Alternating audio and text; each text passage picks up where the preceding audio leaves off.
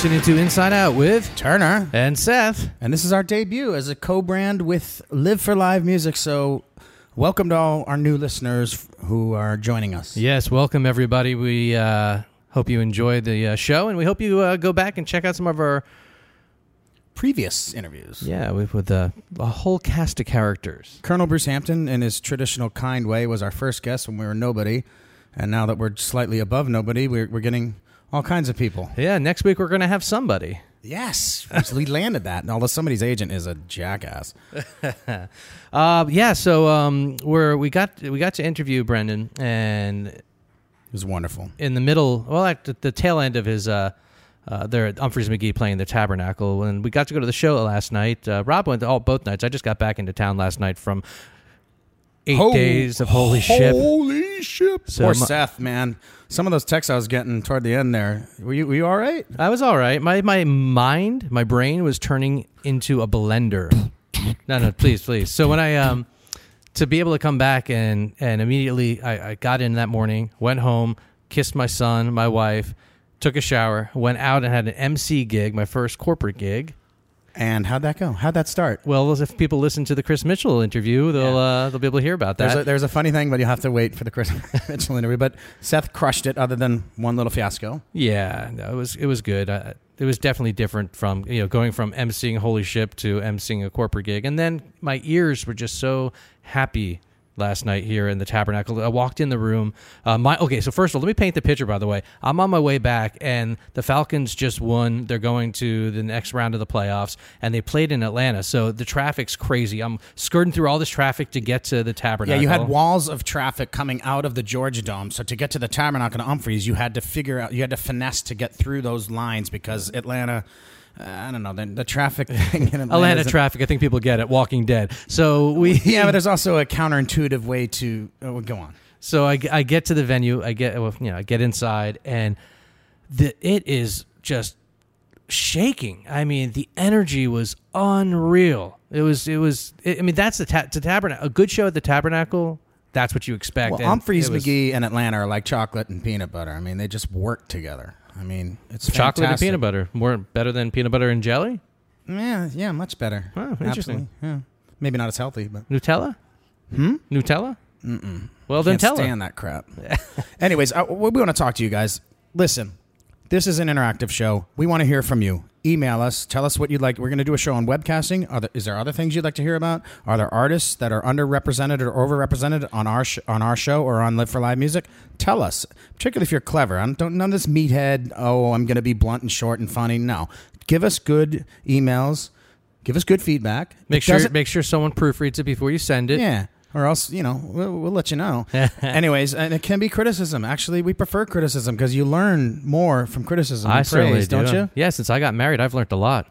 Now we don't need we don't need questions for our interviews though. We'll do that ourselves. We can let the other websites troll their their their readers for questions. And this is a, a web a podcast that's not just about artists, and we are going to be interviewing fans, as Rob said, um, but you know, a lot of industry too. We're going to be interviewing um, some folks uh, that produce music festivals. We'll be talking to different people that uh, that uh, do things like the insurance. Uh, yes, so I, what, I what think that that sounds dry, people, but a person who does insurance for festivals will be a, could be a very interesting interview. Maybe we'll go from the insurance person to the tax person, and then we'll go to the librarian. Those tax people are fascinating. No, but uh, on the on the web, um, on the web, on the um, streaming though, I do. Uh, I would like to talk to some of the different folks that are doing streaming. And you know, last night I was thinking uh, when I saw the. Um, um, I was thinking about some of the folks that are producing like a lot of the video content, like right after the festival, and like producing that, like uh, Human Being. It'd be good to talk to some of those folks as well. But seriously, we want your feedback initially most on webcasting because that's right around the corner. Ah, and where can they send that feedback? Inside Out WTNS at gmail.com. That's uh, Inside Out WTNS works for Facebook and Twitter too. And personally on Twitter, RSTNER. Check me out. Come on. Seth. Shimoner is I, Seth I on barely Twitter. tweet though. You, I leave that. I let you tweet. Tweet. Right, and you do F book. I don't want to be on F book, so thank you for that. So yeah, much. you're welcome. You're welcome. Big I waste of time, bunch of grandstanding. Okay, well, anyways, there's also good stuff about Facebook. Mm. Well, listen, book. we know what you're here for. So, without further ado, Hey, Umphreaks. A lot of a lot of people I dance side by side with are going to be listening to this. So hello and welcome. And I apologize to you all on his behalf. I'm sure he's gotten sweaty and bumped into you. Yeah, I apologize. It's it's love though. It's I try to glisten. I'm As full as I Hey, can. you know, we gotta when we do the fan interview. Uh, let's uh let's do talk about Umflove. because That's Sure. something. And you know these Umphreys fans, they're critical, so they're going to come after us, but that's okay. Especially if you're clever and actually insightful. Bring it on. Let us hear it. Don't be shy. InsideOutWTNS at gmail.com. And thank you all for listening. Here with here you go. Here's the maestro.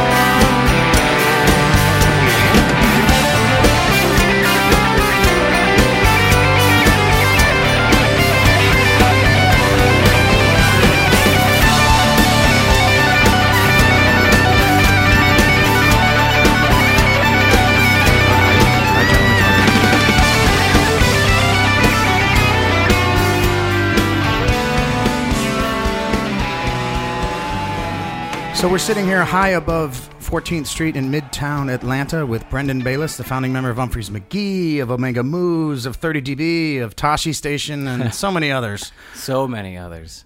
Good to have you, Brendan. Thanks for having me. Yeah, thanks you so much for your time. I appreciate it. It's a good, good time for Umphreys as uh, they've just released Zonky, their album of mashups. They've done uh, they do annual mashups for their Halloween concerts, and they went into the studio. And uh, we'll get to that, but with the London session is also out, recorded at Abbey Road. Check them out, and they're about to do an ambitious tour. Yeah, yeah, big big tour. I mean, you got Red Rocks in there. You got the arena in Asheville, so that's that's that's big. No pun intended. Mm-hmm. Um, Crossroads, you're doing uh, Terrapin Crossroads, that is, and That's only a small room, though. That's a small it? room, but that's it's a, big big, room and name. You know, Uh, yeah, I'm wondering because I'm just starting to get a lot of requests for that one. Oh, as in like play certain, you know, a like lot play of the people dead coming out tunes. of, no, people coming out of the woodwork, friends that I haven't talked to in a long time. Like, hey, man, I see you're playing Terrapin Crossroads. So I guess uh, You've been there before, but you didn't play there, right? I've never been there. Uh, a couple of the guys went. I went out with some friends, and the other guys went down. I did not make it. hmm well, we'd like to go back to the beginning, Brendan. Well, but before before that, Rob, Okay. I wanted to mention also only one night at Brooklyn Bowl. Oh, right.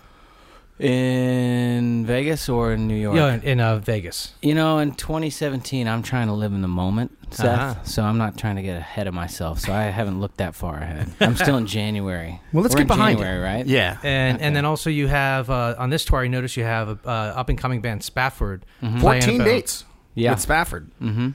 I'm looking forward to it. Cool. All right. Well, Rob, where do you want to begin? At the beginning or the end?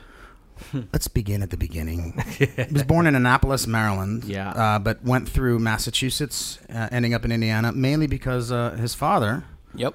the tennis professional and coach, right? Yes. Um, what do you think about moving around when you were young? Did that inform you as a performer and songwriter later in life, you think? You know, it's funny that you bring that up because the other day I was, I I have a leak in my roof, and I was looking at it. I was like, okay, I might have to fix. I might have to sell. I have to move. Do I stay in Chicago because it's so violent? Do I move to the sun? And I thought about, you know, do I take my kids and move them around the country? And I said to myself, my dad moved me around the country, and I think I turned out normal. So I don't know if it uh, influenced my songwriting at all because I didn't start writing music until I was 18 or 17. You didn't even pick up a guitar until high school, right? Yeah, I was 14. It was my freshman year. My older brother came back.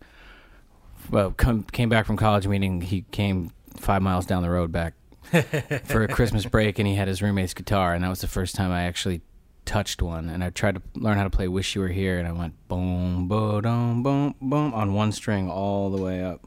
I didn't realize you could go down the other strings. but no, I don't think moving influenced me because I was into sports before. I didn't. e- Yeah, I wasn't even playing guitar till I was well into my South Bend.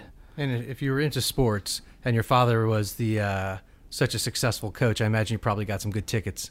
Yeah, yeah. Um, when we moved to Boston, I was. It was the summer that Return of the Jedi came out, so that would probably be '83. I I want to say Somewhere in there. somewhere around there. And when Carrie Fisher, God rest her soul, was gorgeous, and um, so yeah, that was right when the Celtic. Larry Bird was the the Bruins were awesome. Yeah. Um, Bill Buckner.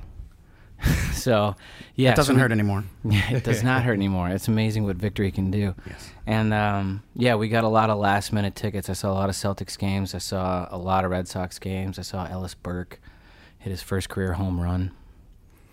Yeah, but they were all last minute. They would just get passed down, and the tennis coach would get them last. Was there any unspoken pressure to be a tennis player yourself? Uh, no, because I think my dad saw through his career. He saw a lot of tennis parents, and he saw, you know what I mean. And He also saw a lot of tennis elbows. He did. A lot of elbows, good elbows. That's funny. And uh, You sure? no, I was trying to be. That was me being polite. And uh, I think he saw a lot of tennis parents and saw a lot of pressure put on kids, and and didn't want to do that. And I kind of realized quickly that I was more athletic than my older brother and my little brother, and I kind of kind of came quickly to me. I was playing tournaments, but the minute I started playing guitar, it was done. It was like the next day I was pff, put up Hendrix on my wall, and I was like, goodbye, Ivan Lendl. But you're a pretty good tennis player. We used to do tennis tournaments at Dominican or Mexican, Mayan, or any of the holidays. All of 'em, but we had to stop because you just kept. Uh, we make these trophies, and then he would take them home. Well, in fairness to everybody, I was violently hungover every time, That was the. and I'd kind of pull myself out of the tournament after you know one or two rounds because I just couldn't even see straight. then that's when you uh, started saying, "Okay, next year's tournament, hair of the dog, dude. You got to bring some cervezas." I'm like, "All right, all right. Well, Cervezas, por favor. So you're living in South Bend. Mm-hmm. Do you have any reservations of going to Notre Dame? You already lived there. Your father coached there. I mean, what was that decision making process? Well, when I was a, so I went to grade school, high school, and college on the same street, which sucked. So I really wanted to leave as soon as possible. So when I was a senior in high school, I'm literally looking out the window at Notre Dame, literally across the street. I'm like, everyone's talking about graduating and moving on with life and going on to bigger and better things. I'm like, I'm not going anywhere. So I tried not to go and my parents didn't tell me but there's a they have a sister school in portland oregon so i could have gone to portland for free tuition but they didn't tell me They wanted you around. they wanted me to Yeah. stay so i uh, i tried to drop out my freshman year i tried to drop out my sophomore year and then at the beginning of my f- senior year i tried to drop out my dad said listen if you just do this i will never ask you to do anything again so now I, I'm really happy. I didn't realize the scope of Notre Dame's influence. Uh, it's it's all over the place, and Speaking of the scope, I've speak, spoken with you about your father before, and you speak glowingly of him, but I didn't realize the scope of him. Oh my gosh. How many? Two national coach of the year championships, five Big East coach. He had uh, took you guys into the tournament, twenty-one out of twenty-two seasons. yeah, he's like career career wins. He's 700 and something stupid, and I think he's ranked seventh all time active or living coaches. Any cues you've taken from him that have uh, helped you in your in your career? career or fatherhood. Uh, Yeah. fatherhood definitely. Um, Brendan's a f- uh, father of three. father of three, and hopefully that's it. I love them all. Three seems like enough. I don't want to share my love with any other kids. Yeah, that's a good way of putting it. Yeah, three's company. Um, three's plenty. Uh, I, as far as uh, career wise, I think he was the one thing he rubbed off, uh, I think, on me the right way was just ethically doing it, doing everything in a way that if it all stopped, you could walk away and hold your head high and not have to worry about what people said or talked or because you know you know you did it morally and ethically correctly, even though that might mean you didn't have as much success because you didn't cheat. So I'd rather do it clean, walk away, and feel good about it than stab somebody in the back to make them, uh, you know, another rung up the ladder, so to speak. So I think I got that from him. What, what about uh, the- the style of coaching he did? Does I wonder if that had any effect in the way that you constantly look forward at things and are constantly, you know, moving, moving, seeing the bigger picture Forward and upward.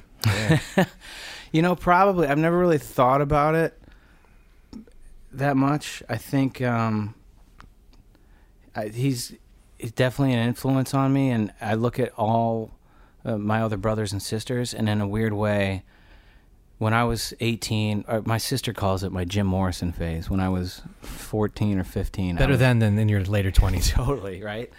So there was a point where I was really upset with him. I he traveled so much that I could I'd come home and I could tell if his keys were on the hutch that he was in town, or if his wallet was there he was in town, and if it was and he'd be gone for a week at a time or two weeks recruiting, and I started to resent that, you know, and I, I would, well, you know, why can't my dad be around, blah blah blah, and maybe that's just how all kids to get mad at their dads, but yeah. and I grew my hair out and I started partying and I just went the opposite way of, of him. And now more than any of his kids I'm more like him than I have all these like I go to Starbucks if I can every day. I go to the grocery store as much as possible just because I get to like walk in the aisle and not have to think about anything but what am I going to eat I wear headphones in the grocery store. You? He, wear Yeah. head- he wears headphones when he drives. Well, Yeah, that's well- once in a while.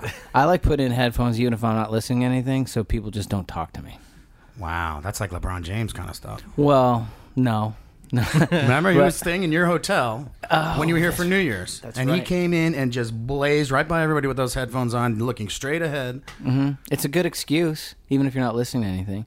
I mean, I one time went on a vacation with my wife to West Palm, Florida for just two days, real quick, and just trying to get away. And we went to the grocery store, one of my favorite places in the world. And I was in the f- probably the frozen food section or somebody, and somebody came up and asked me for a photograph, and I was like. I, I don't know how to feel about. It. My wife was excited. She was like, "This is." All. I was like, "No, this is not good." but Yeah, that's the kind of thing where I think you have to be the celebrity, to, and I'm sorry, but it is true. Um, you have to be the guy to understand how uncomfortable it can be, because to the person, it's just one time, it's just me. What's the big deal? But to someone, it's a, it's it is invasive, really. Yeah, well, you know, every time I've met somebody famous, and I've I've been lucky enough to be around a lot of famous people and in the right room at the right time. God knows why. But the only ones that really stick out were the. Can we cuss on this? It's a Mother- podcast. You say you speak freely. Fucking a man. The uh, the only the ones that stick out the most were the assholes, or the ones that were really short. And I've I've met some people and had conversations where they're like, "Yeah, I met you once, and you were a real asshole." And I was trying to think about it. I was like, you know, maybe you caught me on a bad day. You know, maybe I was going through a divorce or something, or maybe I had to take a shit, and you just the timing was really bad. You know, so I try and keep that in mind because it's true. The the you can meet a hundred people, Yeah. and the the one bad experience is the one that. Give us one bad experience you had, just one. Uh, Steve Miller. Really? That's Yeah. shocking. Is it a Um, Christmas jam? Or? Yeah, it was a Christmas jam. Um, and I heard he was talking down to the staff. to the- yeah, he walked on crew. stage, and you know, he he was really short with everybody in the room, from his band to the janitor to the bartender. And at one point during sound check, he just like yelled at the sound guys like, "Him down, him down, him down, everybody down, me way up." And I was like, "Okay, he's having a bad day," and that wasn't it. And then the next day, I was walking down. uh, I was walking up the stairs in a stairwell, and he was coming down the stairwell. So it was just him and I, all by nobody in the room, just him and I. And I look at him, I go, "Hey, how you doing?" And he just looked at me, and he looked down, and just kept walking. Didn't say a word. I was like, "Okay." And there's a guy who should be happy because he always kept his songwriting He rights. took the money and he ran. yeah, exactly. You know? So I mean, if anyone shouldn't be bitter, it's him. But anyways, I want to stay on because let's go to South Bend in the nine, uh, in the late '90s because a lot of your newer, younger fans need to know that Alibaba's Tahini is a big part of the history of Umphreys McGee. Oh yeah. Um, did they form first, or did you? I think well, with Umphreys, they were. Bef- I think they were before Umphreys because I was playing with Pony in a band called Tashi Station, obviously Star Wars reference, and I believe that Alibaba's was a, yeah they were playing first, and then shortly after. Uh, yeah, they were in '97. And there's like only a few venues that the bands were playing at that time too, right? Yeah, tiny little town. Yeah, it was um, Mickey's Pub, which is a a hundred person cap, maybe, but we'd you know cram 100, 200 people in there. Mickey's Pub, Lula's Cafe, which was like a coffee shop, and then we had to like make our own venues or rent out like an Elks Lodge or something, you know, or play outside for free on campus or something. So yeah, Alibaba's was definitely playing around, and and um, I actually took two guitar lessons from Jake in the very beginning, and then I quickly realized how good he was, and then I realized that I needed to get him to join my team because I didn't want to compete. it's like um, if you can't beat him, join him, or make him join you. Right, but his bandmate Carl Engelman's a good friend of yours, and you to this day play a bunch of his songs. I'd love to see you play more of his songs. Right. Um, was that was there any weirdness or awkwardness in all that, or was it all Carl smooth? Carl left. Carl, I think, was chasing chasing love, Hmm. and he left Sounds familiar. South Bend, right? He left South Bend, and I remember this is funny because J- Jake, Carl, and Crojo was a trio. Came over to my house when I was living with Andy, and so we're so Umphreys was happening, and um, Jake sat down. They all the three of them came over because they were playing right down the street, like some outside on the river. And I was like, "What's up?" And Jake sat down. He's like, "Well, Carl's quitting the band." And I I was, I was in the room. It's like, okay, there's only four people. Three of them are in the band, and I'm not. So what do I? I was like, all right, uh, okay. So uh, you guys want to smoke some weed? I don't know. What do you want? To, what do you want to do?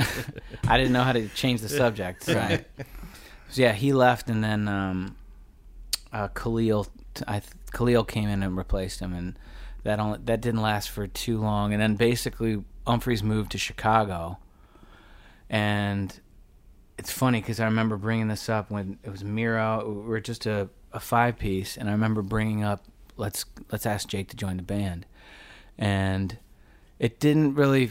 It initially didn't sell to everybody, and I remember Mirro particularly was like, "Well, we're not making any money. We can't even afford to live where we're living. How come we can't afford to, to, to pay anybody else?" A legitimate point. which is a great point.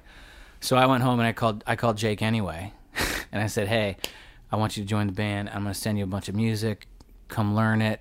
Come out and sit in." And and I kind of made it happen. And I think it says a lot about you that you were willing to surrender to some extent, particularly with regard to solos, control of the band. Because I worked for a band in the '90s who remained nameless, and the lead guy did a similar thing. Let let a couple guys join the band mm-hmm. and surrender control, and it that it led to the implosion of the band. Those guys started to try to take over the band, and the fact that you were able to trust him that that wouldn't happen, that it would be for the for the good of the band in the long run, says a lot about you. Were you did you have any reservations at all about it at the time? I mean, sure. At some point, you know, uh, there's this is working. Why mess with it? But then, in my mind, it was if we can get him in, then I don't see what's going to stop us, as long as we can keep it together. Because that, for me, and that's I guess the quote I, I can associate it with is Drew, our guitar tech, Drew Queen. He has this little card, and it's right by the tuner on his workstation, and it says, um, "There's no limit to what you can achieve if you don't mind who gets the acclaim." I, I can't. That's not. It, there's no limit to what you can achieve if you don't care about who gets the acclaim. the credit or whatever. right. And that's pretty much if you don't. I mean, and that kind of hit it on the head for me. It was like I, I don't need. I'm happy to go to the grocery store and not be recognized. I don't care about that. I don't want to go out to dinner and be interrupted. I I don't want that. I don't. Do interviews, right? so I'm happy to to let somebody else take the light, you know, because I just don't want to get a real job.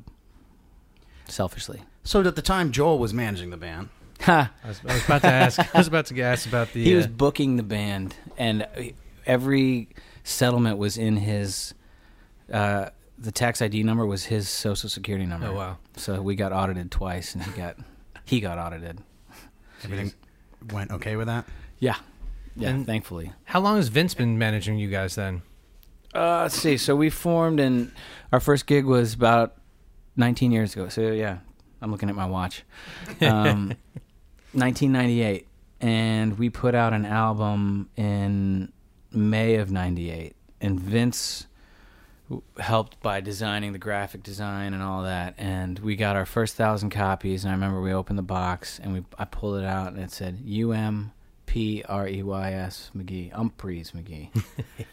and Vince is a English major, so so that was red flag one, and um, so he basically helped. He got us our first Chicago gig. He was making us flyers. He was making posters. He was just help. He wanted to be a part of it, and then finally, about we moved to Chicago in 2000, and I remember we had a meeting, and he basically came over with a, a stack of paper, and he gave everybody like seven pages, and he's everyone okay we're sitting down give us your spiel and he's like this is basically my my i'm selling you you need me to manage you because this is i'm doing this this this this this this this this this this this this this so might as well just call me the manager because i don't want to work for at&t anymore anyway Mm-hmm. so we all okay you know we're friends we grew you know like you're already doing it Mm-hmm. um, so yeah, he, I guess since 2000 officially, but he's been a part of it since since the the beginning.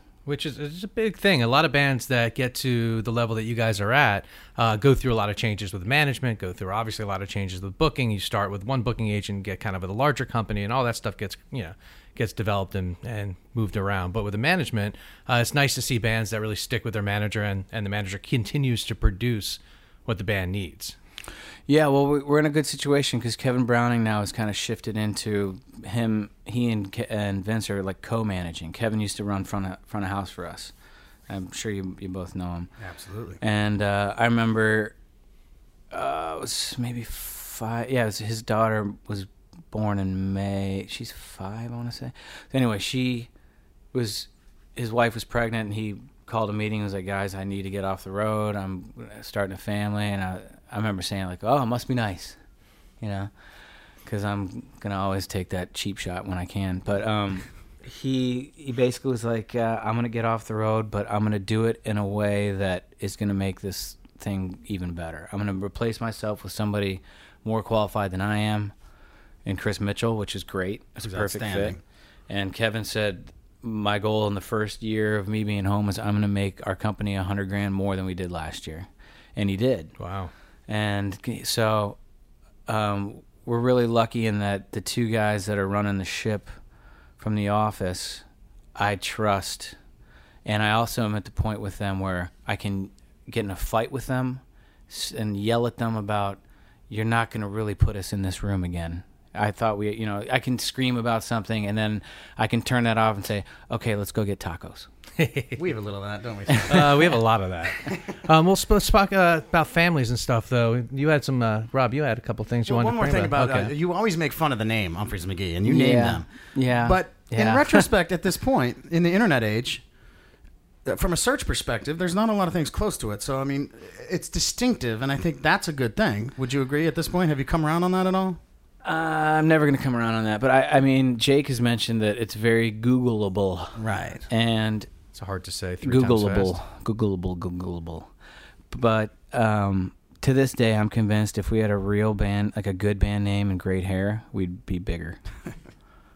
But isn't the gradual growth Yeah, it's part of the beauty of what you have now? yeah, it's a yeah, and I wouldn't change anything except the name. Um, Well, I remember being a promoter in 2000, eh, Eh, maybe 2001 or two, somewhere around there.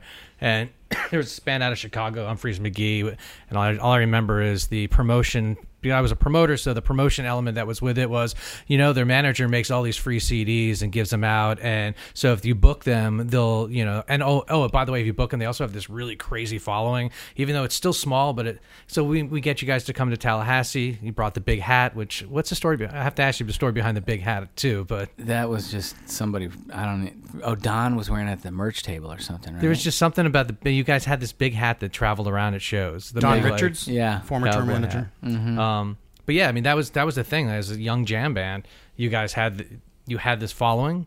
You had yeah, the name was a little little hard to pronounce, a little lot. little confusing. Um, but but you know you you you I mean from Chicago to you know northern Florida, and you probably had about twenty people that that were from Chicago there. Yep, we we that was used early. we used to saturate markets in advance. So first time we played Colorado, we sold out a room. It was 200 people, and we'd never even been in the state. And I think it was because we sent CDs out for, and we just gave the music out. We would send. We had street teams. We'd send 20 here, 30 there, and just give it away. Yep. And even if you didn't have street team, you'd have a young promoter that would be like, you know, if if a, if a young promoter gets fifty CDs to give away, they know who to give them to. Yeah, Yeah, that's the thing. That was, uh, I think that had a lot to do with the early success, though. Yeah, and you're right. I'm happy about the slow growth because um, I think I kind of have a, a theory that however long it takes you to get there is how long you're going to be there. Because anybody that has really popped up overnight, they kind of disappear quickly too. That's why they call it pop. yeah, like, and Seth raves about the Marc Maron Derek Trucks interview, and one of the ways that distinguished Derek from Joe Bonamassa and some of these others was that he didn't go for the little hit song or whatever, because that mm-hmm. can wear down on you with time. You can become the blue on black guy, you can become this or that, you know. And Derek always avoided that, and, and you know, kept from being a dog and pony show or something. Or It's funny you- spinning plates. you bring up the one the one hit was we were friends with Huey Lewis and have played a lot with them and one time we were trying to figure out a set list of we were doing Huey Lewis and the Rumors and we were the Rumors instead of the News.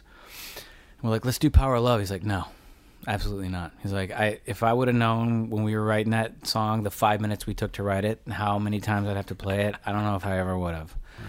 And it's funny because he came to South Bend and played a show and did an interview in the South Bend Tribune and was talking about Umphreys McGee. And I brought my parents backstage and he was awesome. And during the show, at the end of the night, it was a great line. He's like, "Ugh, we're running out of time. So many hits, so little time. What are you gonna do?" He did their sports album here in Atlanta. It's people. oh, really?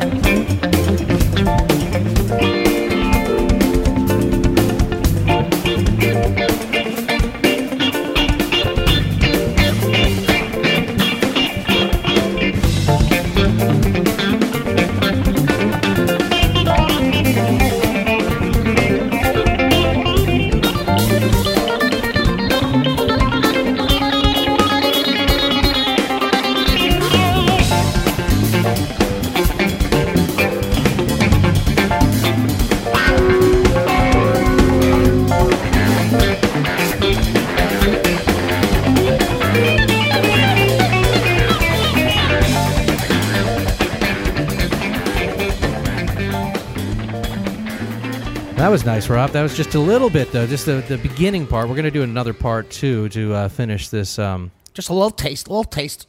um, but yeah, that uh, that was really nice of him. I know he's yeah, real busy. He's got a lot of friends in town he wants to see and, you know, relax between the gigs. And, and quite frankly, he doesn't do many interviews. Right. I, th- what I was going to say is just before we started it, we had a conversation about how much he didn't like interviews.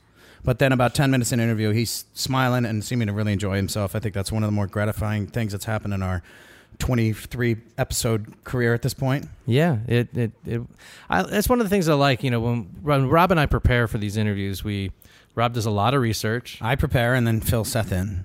I, I do some research too, Rob. And I'm thinking on. about doing what Merrill Hoge on NFL Matchup, which is the only NFL pregame show worth watching. He every week talks about how many hours of film study he does. Hmm. Should I start doing that just to remind you how much work I'm putting into these? Oh God, Rob, I know you do work. You Although do. I got to admit, with Brendan, I've been doing it for a long time, for like ten years, right? Yes, you have. You, he, Rob is a big Umphreys fan. If you didn't realize that, folks, So- and you can probably tell just by looking at our episodes, and you can probably tell kind of my like too. Well, I'll say this. Of course, the big bands are, are awesome. Grateful Dead, Bob Weir, and all that stuff. Nothing against them. But I'll tell you, as far as a band, seeing them regularly again and again and again, and them keeping it interesting, I can't think of anyone better than Umphreys McGee.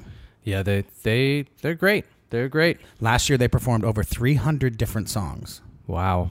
I think that's twice as many as the Dead in their in their most. Uh, But they're not only uh, are they a great band, but they're very good musicians and forward thinkers, and, I, and that's something I've discovered from this research and interviews that we've done with the band. It, it the whole project, from management, you know, to visual, to audio, And to they do something that's very much in the vein of our first guest and our show guru, Colonel Bruce Hampton. He always says, take your craft seriously and not yourself. And if there's any band that embodies that, it's Umphreys McGee. Mm-hmm. Absolutely. Um, but yeah, the lot, lot to learn. That was a really good interview, and I think everyone's going to really enjoy part Actually, two. why don't you let other people? I, I noticed I did that the other day too. oh yeah, hey, if you what, We whatever. should stop calling our own interviews good. Well, I I personally enjoyed. Let me say it, it was definitely way. an enjoyable I interview. enjoyed yes. that interview. Let's leave it up to the Umphreys fans to slam us and tell us how wonderful it wasn't. Speaking of good interviews, did I ever tell you about the? Did we ever? No, we did. Uh, we did talk about it, but then it got lost in the um, computer. mm, Blah. Anyway, the point Could is, Could you is- have more of a prelude to this? yes. Derek Truck's interview, Marc Maron. on Marc Maron. That was I just- fantastic. I, I want to bring up the point about that interview that really, uh, when I was listening to it, I was getting chills because there's so many moments where he Marc's talking to Derek, and I'm like, oh, ask him this, and then he asked him that, or I'm like thinking like, oh, you, you guys got to bring up Blake, you know, his, their manager's great, and li- literally after I think that. He- does, and it was just like it was really cool. But the, the whole interview was great, and oh man, I you know it's one of those interviews also that I really want to go back to with it with, and just every time Derek talks about some, both him and Marc were talking about these albums and these musicians that you know they're they're not just talking about the famous ones. They're going back and talking about all these blues and Well, also the good. East Indian classical music, and I think that's a big part of what informs Derek's playing and why he has grown as a player, while other players around him are still good but not growing like he is. Um, well, I, I hear what you're saying, but I, I, am I'm a fan, and I would love to see a Derek Trucks band reunion. Just saying. While we're talking about, of course, while we're talking about Marc Maron, though, also David Bromberg he had on. That's a great one. That was a good one too. And Bromberg, uh, where did I see Brom? Oh, Bromberg's going to be doing the Big Blues Bender this year. Remember that event that I Can did I last go? year? Can you get can get me in on that? I want to go now. Hey AJ, if you're listening, which you're AJ. not, he's not listening. But if he was listening,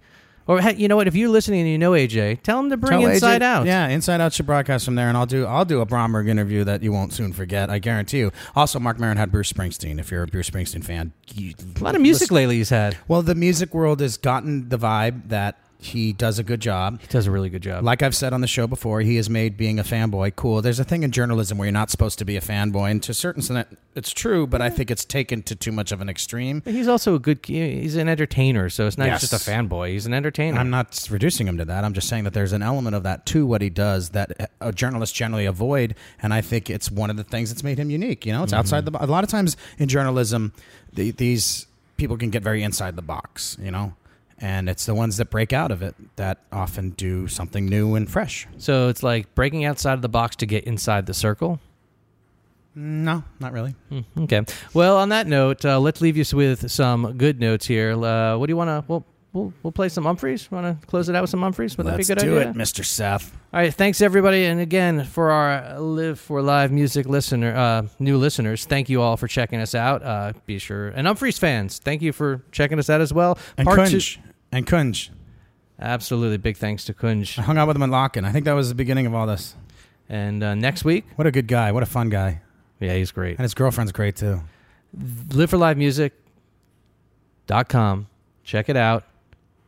And uh, Rob? We'll see you in two weeks. All right. Thanks, everybody. Turn